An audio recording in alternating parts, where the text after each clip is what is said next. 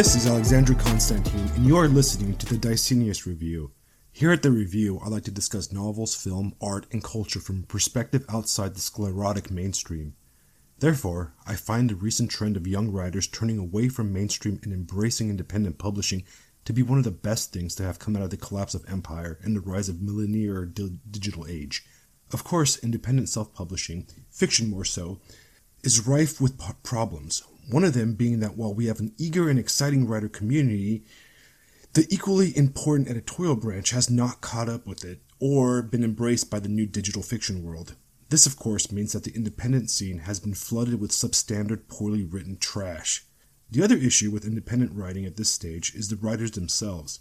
I go on and on about this, but there seems to be an inability for so many to realize that they are free to experiment, to drop the chains of 20th century convention, to move past the preferences of MFA programs and fiction magazines nobody reads. We are living in a brave new world of creative possibility. Take risks with your writing, experiment, adventure. As for me, I buy a lot of books, a lot of them. My Kindle right now has 78 downloaded and unread.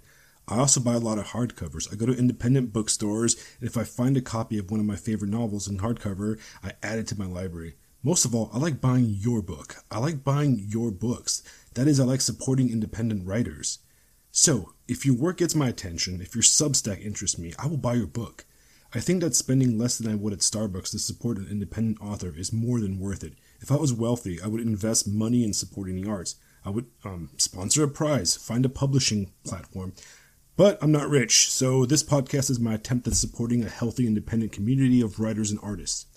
Now, I do have to confess, just because I buy your novel does not mean I'll read it. Sorry, between my full time career, a husband, a father, working on my own writing, this podcast, I just don't have a lot of time. But now and then I come across a writer that catches my attention, usually a combination of online presence, topics of conversation, and subject of their work. The most recent case is Lisa Kuznak and her debut novel, Pallas. Kuznak is a regular Substack commentator and an independent writer who seems to cross paths with several other characters I know in the scene, so when she recommended her novel a while back, I immediately bought it and set it aside for a day when my mood turned towards science fiction. That happened to be a few days ago, so I started it up and found myself captivated by it a truly enjoyable bit of sci fi that embraces vintage pulp tradition while at the same time using contemporary writing and even a bit of stylistic experimentation. So, when I started this podcast, I knew I was going to invite Lisa on here as soon as possible. And here she is. Lisa, welcome to the Deceneus Review. Hello, hello. Hey, how you doing? I'm doing all right. Um, well, uh, I agree with a lot of the things that you uh, said in your intro there. Um, I think that the indie scene definitely allows for far more experimentation than in traditional publishing. So when I'm writing, it's not like I, I, I try to, you know, push boundaries. I just kind of, I write what I want to write. I, I write what I want to read. So, and that sometimes winds up being a little bit weird and and um, I'm really glad that with Substack I've kind of um, started finding my tribe a little bit. Yeah, that's fantastic, and, and, you know that's how I feel too. It's like, first of all, I write for for myself, and I read for myself, and I do it you know independent of old classes I've taken in college on writing and creative writing, and uh, I wish more people embrace that because there seems to be like a trend where you have these online figures that just regurgitate the same garbage you get from a community college creative writing course. Do you, do you know what I mean? Yeah. So tell me about yeah, Pallas. Sure. Tell me about Pallas. I love that book. I, it was a fantastic little bit of sci-fi. I actually read it in like a day and a half just sitting on the couch. So tell me a bit about some of the ideas behind it. Like how did you come up with it? Well, it actually started as kind of at first I thought, has there ever been a full core in space? Um, now, obviously, the book is far more than just full core in space. Um, it wound up evolving into me touching on a whole bunch of other different ideas. Um, actually, the first draft looks absolutely nothing like the version that you read. Um, and as I wrote, I found myself being inspired by things that, you know, has happened in my own past, um, especially a lot of stuff with um, my own right before I started writing it, and um, I started researching stuff to do with you know, mushrooms and all that stuff. And it, and originally the book had absolutely nothing to do with mushrooms. like it, it, was totally, uh, it came after. It was mushroomless. And no, I kept no coming fungus. across these like, it, it did not, no. Um, and I kept coming across these pop sci articles that were like, oh, mushrooms are the way of the future. And, um, stuff about like oh these 3D printers that can like print mycelium so that we don't have to use wood and you know all this stuff and a bunch of future stuff. Um, and I've always been really really inspired by um, retro future. Right, right. So I, I've had a lot of people comment like w- as they're reading it, they can picture the 1960s or 1970s rather than the future from the 2020 point of view and so I think that's really interesting because, um, you know what, I, I do want to, you know, sorry for cutting in. Um, that's okay. Reading, reading Pallas, um, it felt a lot like I was reminded a lot by like a one of the 1960s Star Trek episodes, you know, where they go to the creepy Lotus planet and it's weird and kind of like something's going on, mm-hmm. but you know they don't know what's going on, and that's that's that was a really cool vibe. But also for our listeners, when you said a folklore in space, what you mean by that is basically Midsummer in space, right? You know, uh, the the Wicker Man. Yeah, Midsummer or or Wicker Man in space. Yes, actually, um, when I first sent the book out to beta readers, and one of the guys says, this reminds me of the Wicker Man in space. I was like, thank you. That is exactly the vibe I was going for. That's a, that's it's a always great nice feeling. when you get that feedback. Absolutely. Yeah. It's a great feeling when like you're like, oh, somebody gets it. Somebody is in tune with my weird yeah. freaking mushroom fantasy over here, you know? Yeah, exactly. Yeah. Um the the book changes a lot from that initial vibe. But yeah, that was that was a big inspiration. You know what you know what also reminded me of? Like just a yeah. tiny, tiny bit. I I'm not sure. It's been such a long time, but like it was. It reminds me of one of the um, the levels in the first Mass Effect game where you go to that weird planet with all the grass everywhere and stuff like that. I don't know if you ever played that video game. I haven't. I haven't played Mass Effect, but actually, what's really funny when I first got the idea, and I'm not a notebook person. I don't write ideas down. I just let them kind of stew in my brain. And I figure if I forget the idea, it was probably a bad idea. so right. But when I first came up with the idea and I started reading all those pop sci articles and started thinking about, well, what if I incorporate fungus and blah, blah, blah, blah, blah. Uh, the very first Last of Us game came out. And my idea was still so new at the time that I'm like, okay, I'm just going to, I don't want to write something that's going to be too similar to Last of Us. So I actually sat on it for a really long time. I didn't actually write the first draft until um, 2019 I think December 2019.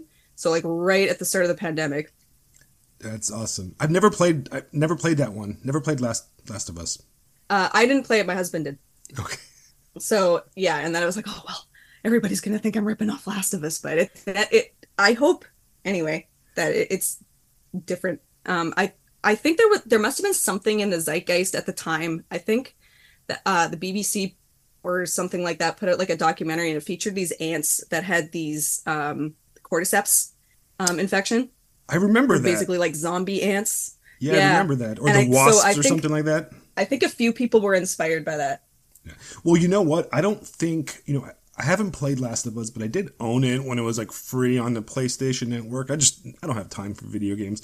But for all the listeners, there is no mushroom zombies if you're concerned about that. There's no zombies, no mushroom zombies. Spoiler, okay?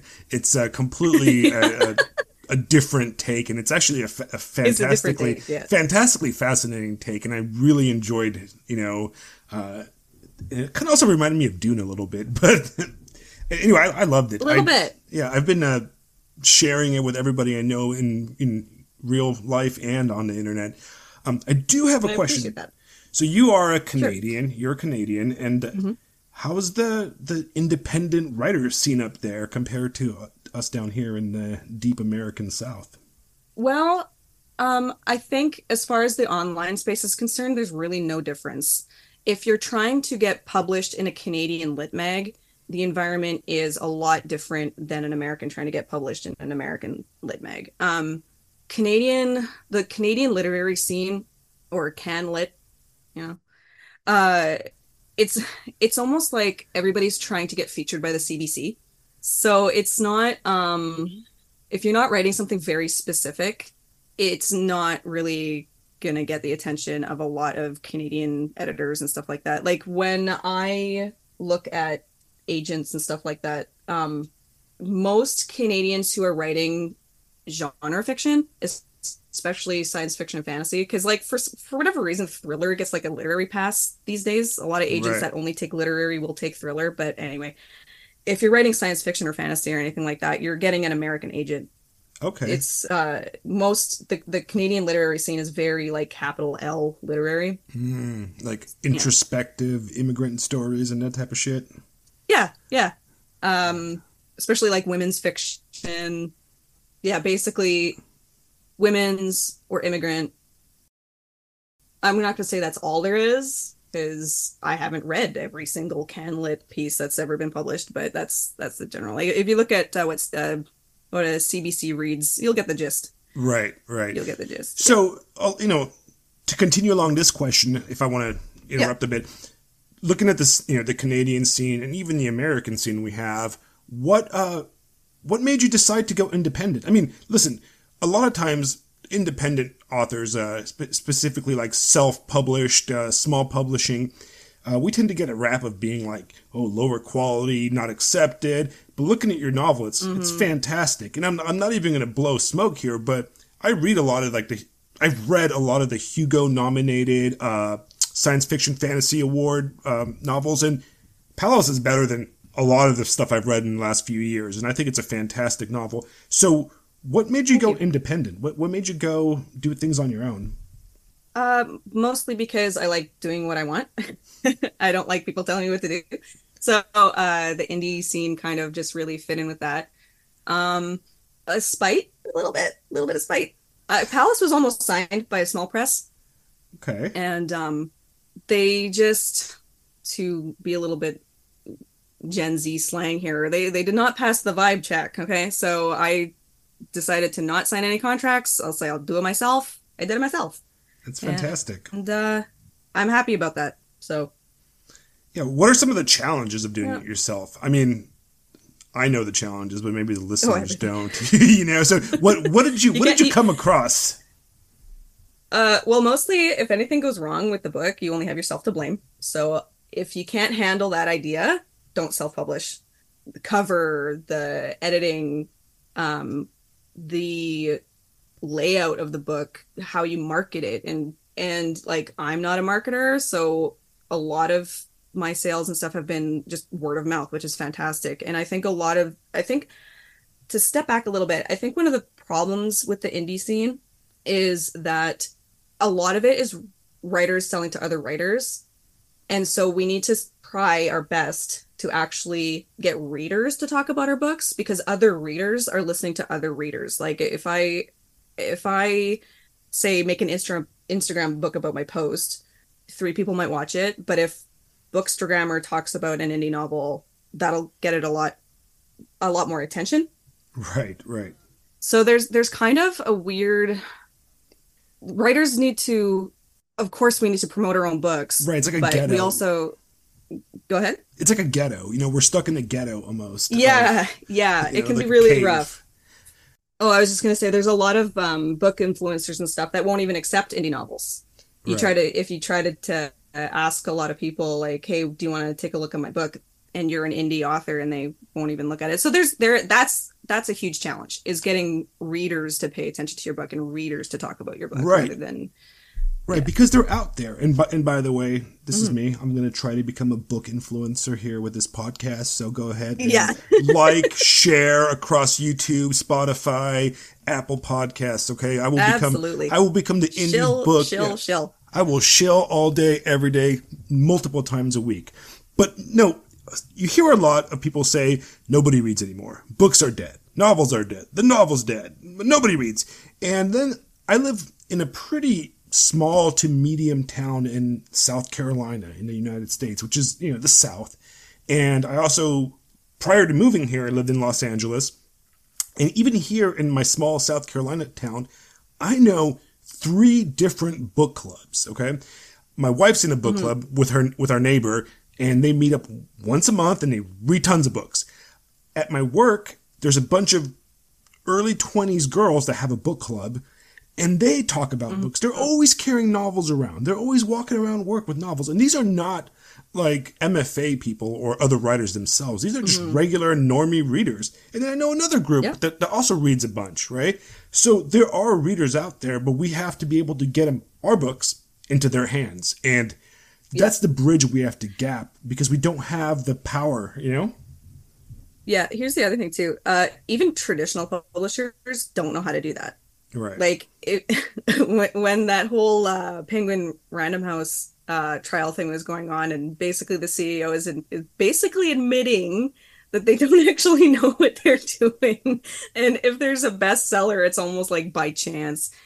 So if uh, I think I think us indie um, indie authors can cut her cut ourselves some slack a little bit when it comes to that because it's a challenge. It's a big challenge, um, and almost it's almost always just word of mouth right. that gets a book's attention or people's attention on a book. Right. And you know, like I said in my opening, editorial, like there hasn't been a, a good independent editorial scene. And that's that I think that's the problem. And and by editorial I mean both actual line editing and um, story editing, conceptual editing, which is such a critical thing. You, you look at a lot of 20th century writers, and they were made by their editor. I mean, Gordon Lish made these writers, you know, the ones we like read to, to this day. And uh, we lack that because you know what? Going indie as an you know as an editor is just not as exciting as going indie as a writer yourself. And the other thing that's missing, and I've gone on and on about this on Substack and on my old my old newsletter, is that there isn't a very good critical editorial element in the independent scene. There's so much back padding. Or, mm-hmm. you know, buy this book, it's great. Buy this book, it's great. But there's no real, you know, real reviews, real conversation because nobody wants to hurt Yeah. anybody's feelings. So then Yeah. we let crap get through and then it basically pollutes the entire pond and that, that's something that we need to work on you know that's hopefully hopefully something i'm trying to mm-hmm. work on a lot by doing these reviews and having you guys come on here and we can talk about books all day you would you agree with that I do. Um, now, taste being subjective, um, there's, you know, I wouldn't want to say to someone, don't publish your book because, you know, it's not good.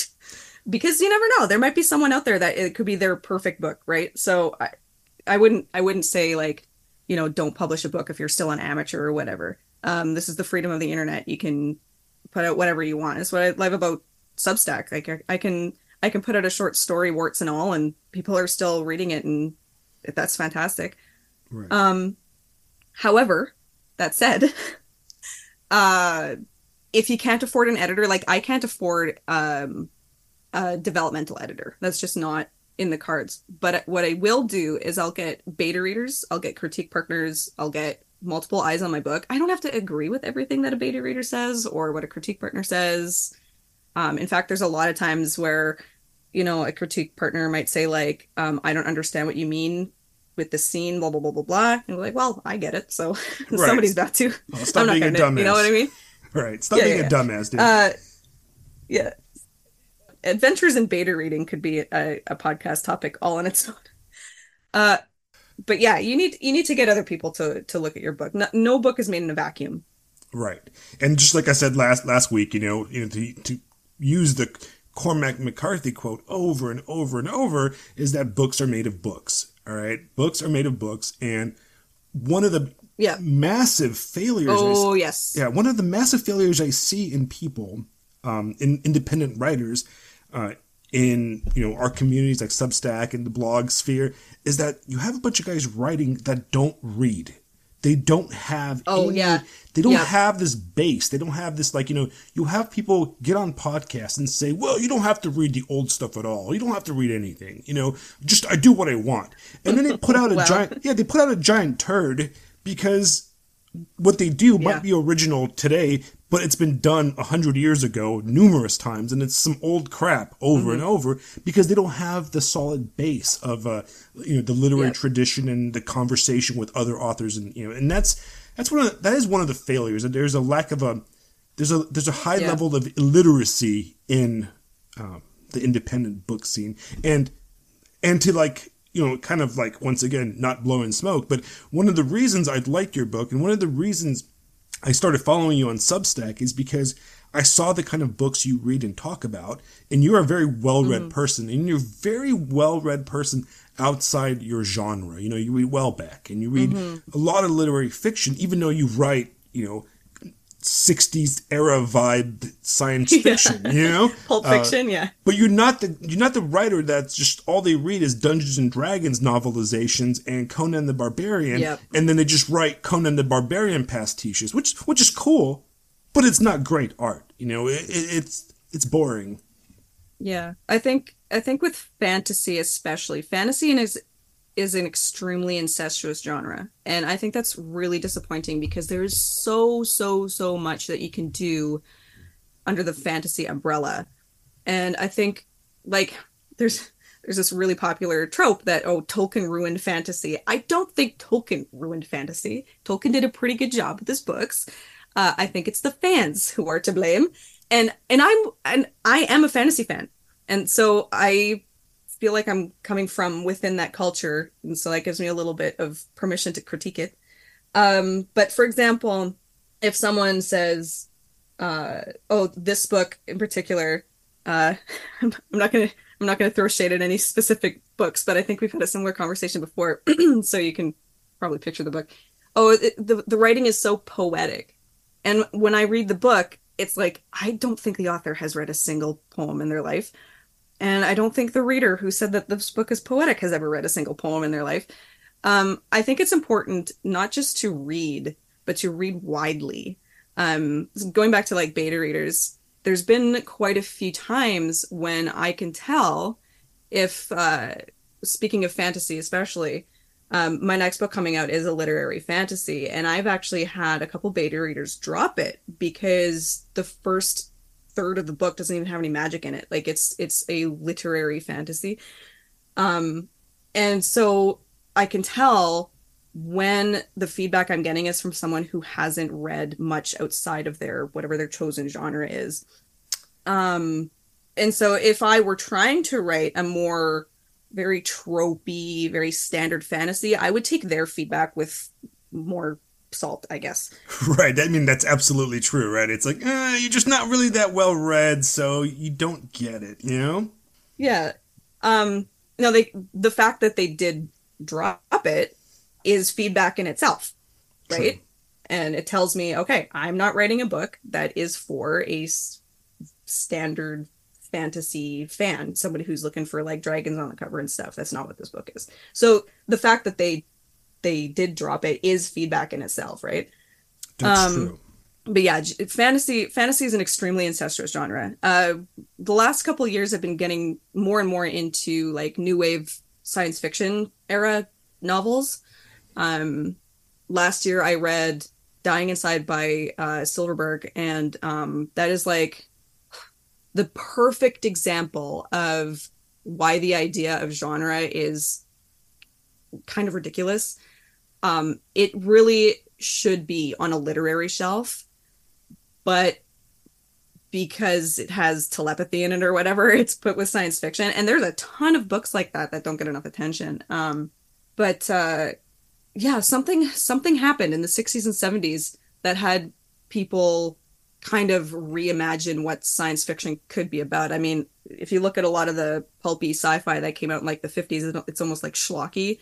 Right. And so they were looking at that stuff and decided to reimagine it. And then the same something similar happens like I'm waiting for something similar to happen with fantasy because pre Tolkien, um, the era of like Clark Ashton Smith and uh, H.P. Lovecraft and all that stuff, um, Lord Dunsany, there was so much variety in what qualified as fantasy. And then post Tolkien, it became, especially in the 80s and 90s, Right, just sclerotic, basically stuck. You know, it became sclerotic, stuck in the same scenes. You know, massive Yeah. tomes of people walking around. You know, doing People walking like, around, yeah. like political religious stuff. You know, and having arguments about Yeah. the chosen one or whatever the hell. Like ninety nine percent of Mm-hmm. massive tome fantasy is. And look, I get accused of being a fantasy hater, and I'm not. I love Tolkien. I love Lord Dunsany or Dunsany or however you say it. Um, I love all that stuff. I even like. you know, I actually probably mispronounced it. I don't know. yeah, I'm not. I'm not sure. You know, uh, I love you know a lot of Neil Gaiman stuff. I like. I like. I like fantasy. I love Jack Vance. I think Lyonesse is the best fantasy trilogy out there. Um, but One hundred percent. Uh, Jack Vance is my probably my favorite author. Like I just I will fangirl about Jan- Jack Vance all day. And Lyonesse, yeah, Lyonesse is probably, and a lot of people who love Tolkien will fight with me, but Lyonesse is probably the best fantasy trilogy ever written. no, I, I agree. I love it so much. And you know why? Yeah. Because it's so out there. It's so different. Like, and it goes back to my kind of my, once again, my opening point is like, you're independent. You can write fantasy. Why is your fantasy the same thing that every video game, every movie, eh, you know, it's the same. There's nothing fresh Yeah. and crazy, nothing like out there, you know? I want my fantasy to be more like, um, you know, Labyrinth with David Bowie. Okay, Yeah. Just, I want just crazy stuff. You know, just the weird things and just you know, Yep. darkness and magic and like real stuff. And, that, and Vance is really good with that. But then you have these guys, Mm-hmm. the endless flowery words. That book you were didn't want to mention the name. That I know exactly what you're talking about. Where this dude goes to school for like eight thousand pages and fuck all, nothing happens in this entire thing, you know?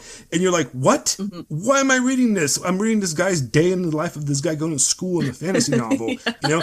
Give me the Goblin King or something like that, you know? Give me fucking weird stuff, you know?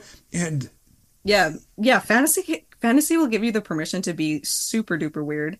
And that's why I love the genre because when you do find gems like that, it's um it's so special. Like I was saying before, I think the whole separation of genre from literary is complete marketing.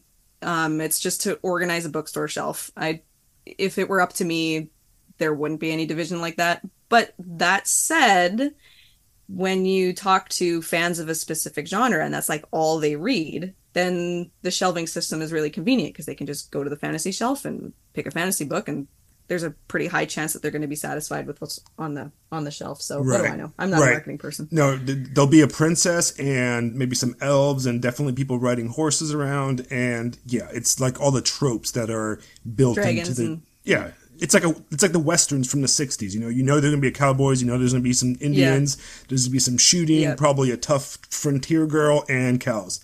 Um, and then you know Yeah. I was reading uh, Michel Houellebecq the other day, and I was reading his novel, um, the, the Possibility of an Island. And you read that novel, and it's a freaking science fiction novel. Okay, it is a novel about the far future. Uh, you know, post humans, an apocalypse. It freaking reincarnation, uh, like bi- you know, biological reincarnation using like technology, and of course, but it's a literary novel. It's considered a literary novel. It's shelved under literary in Barnes and Noble or wherever you buy your books, and uh, it makes me think. It's like who who decides what's what, and it's us, the readers, really that decide where books go. You know, uh, where's where's Neuromancer? Is Neuromancer science fiction or is it literary? Do you Yeah. It's shelf pretty it? heavily science science fiction. Yeah. right? But a lot of people would shelve it under literary fiction, and you will find it in literary fiction shelves in a lot of bookstores.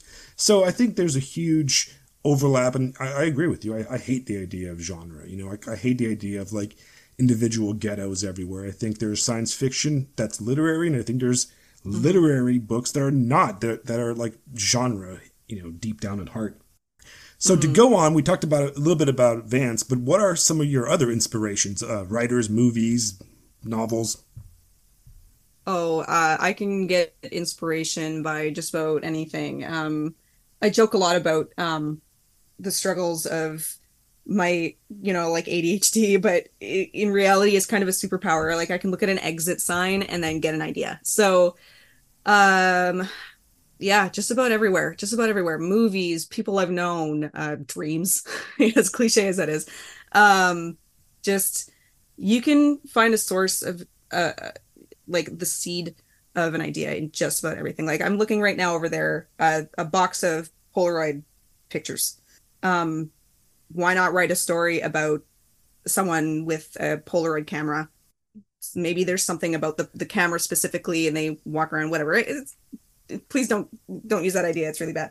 But, but that's a- the kind of It's a goosebumps. my kind of problem is that I'm almost there was yes there was Yeah. the the camera one. Yep, I think I have a copy of that one actually. Say anyway, say cheese and die. That's But yeah, the, you can- I get- goosebump one. say cheese and die that's that's Yeah. right and i think there was like two or three of them Yeah. um but yeah i can i can get inspired by just about anything. Um it's executing ex, it's executing the idea that's the uh The that's challenge. you know the challenge. Um because uh, ideas are a dime a dozen. And that's one of the reasons why i don't keep a notebook for ideas because there's just so many in my brain that i have to have some sort of natural filter and i feel like if i write them down then i've made permanent a crappy idea and we don't want to do that so yeah uh, i know a lot of people do live w- live with their notebooks in their pocket and they're constantly writing stuff down but that's not me i uh i let my brain just filter filter out all the all the bad ideas Also, also the downside of keeping a notebook with uh, your thoughts and ideas is that it can be used against you in a court of law when the FBI finds it. You know? yeah So that's true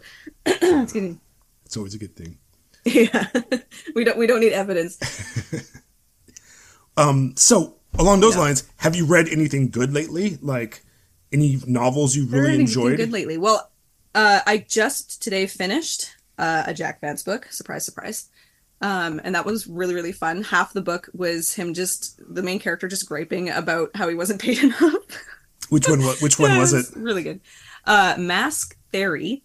Okay. Um, I think it's it's one of the um, Gaean Reach books, but Like it's not a the sci-fi stuff? It's a, a standalone. That's the word I'm looking for. Yeah. Okay. Yeah. Um yeah it's part of the Gaean Reach stuff um otherwise what did i last finish actually the last book i finished before that one was an indie novel called um children of Doro by emil clark and if you like philosophy in your sci-fi pick that one up i think she describes it she describes it as dostoevsky in space and um yeah it's it's That gets my attention. That get that gets my attention. Dostoevsky's yes my and she's she is on substack too so check her out okay. Dostoevsky's my favorite writer. So anything, whenever somebody says Dostoevsky, I'm like, oh, okay, I'll go, I'll Yeah. go swinging on that real quick. And she's she doesn't Substack. You know, we'll, we'll link to her on uh, yes she is on the on the podcast page when uh when I find her because I I like to share this kind of stuff with everybody. Yeah, and um it's kind of funny because I actually started I discovered her book right after Notes was first announced on Substack, which was right when I first started mine. So it would be about April, Mayish of last year. And um so I started reading it then and because my brain is the way it is, I'm I'm always reading multiple books at once, but sometimes I'll put a book down and then for no reason I just don't pick it back up again and then months go by and it's like well yeah i was reading that book. So it took me a long time to read it but it was really worth it. Um it was nice to read some science fiction that was very very philosophical. As much as i do like pulpier sci-fi of course you know with laser guns and all that stuff um it was nice it was a good read. And um sorry my my brain just blanked because i was just like oh my gosh it's been almost a year. It's been almost a year since i started my substack. Wow in april it'll be a year um and i've i've, I've discovered quite a lot of I've, like like you said you discover a lot of books you grab them i don't always have time to read them and i, I will eventually get around to them um Maybe. i just hoard them yeah, that, that's what I do. I have, I think my Yeah. Kindle's my Kindle's gonna crash because of all the the stuff I have loaded on it. I don't even know how much space it has left on it. You're a Vance fan, all right? So I know the guys over at Pilum Press, which is a fantastic little indie uh, publisher, and those guys are Vance fanatics. You know, they are all about Vance, and I've sat through so many conversations with those guys about their obsession with Vance. What what makes you attracted to, to Vance's work? You said he was your favorite uh, fiction writer. just the way that he uses language, um, his wit, his imagination. Probably my my my favorite thing about him and his writing is that he just he just writes about whatever he wants in space. like that's he uh oh my gosh like okay so for example the the demon princes books i don't know if you read those I've I have not read those. Actually. but there's like this subplot okay there's this subplot where basically he uses a bunch of laundered money and he invests it into like this magazine and then so that he he's able to like spy on these like evil guys through this money laundering scheme like magazine thing that he's propped up. Oh my gosh it's just it's so silly. Um i love that he um will describe very like and he's not the only one that does this and this is one of the reasons why i do like sci-fi from that era because it just tickles me. Like describing analog technology but in space or like people smoking and it's like the future. People are still smoking in the future apparently. So this is like really it just it just tickles me uh describing how he he forges these uh documents or photographs or something like that if i recall uh using like scissors and glue in space. It's just so funny.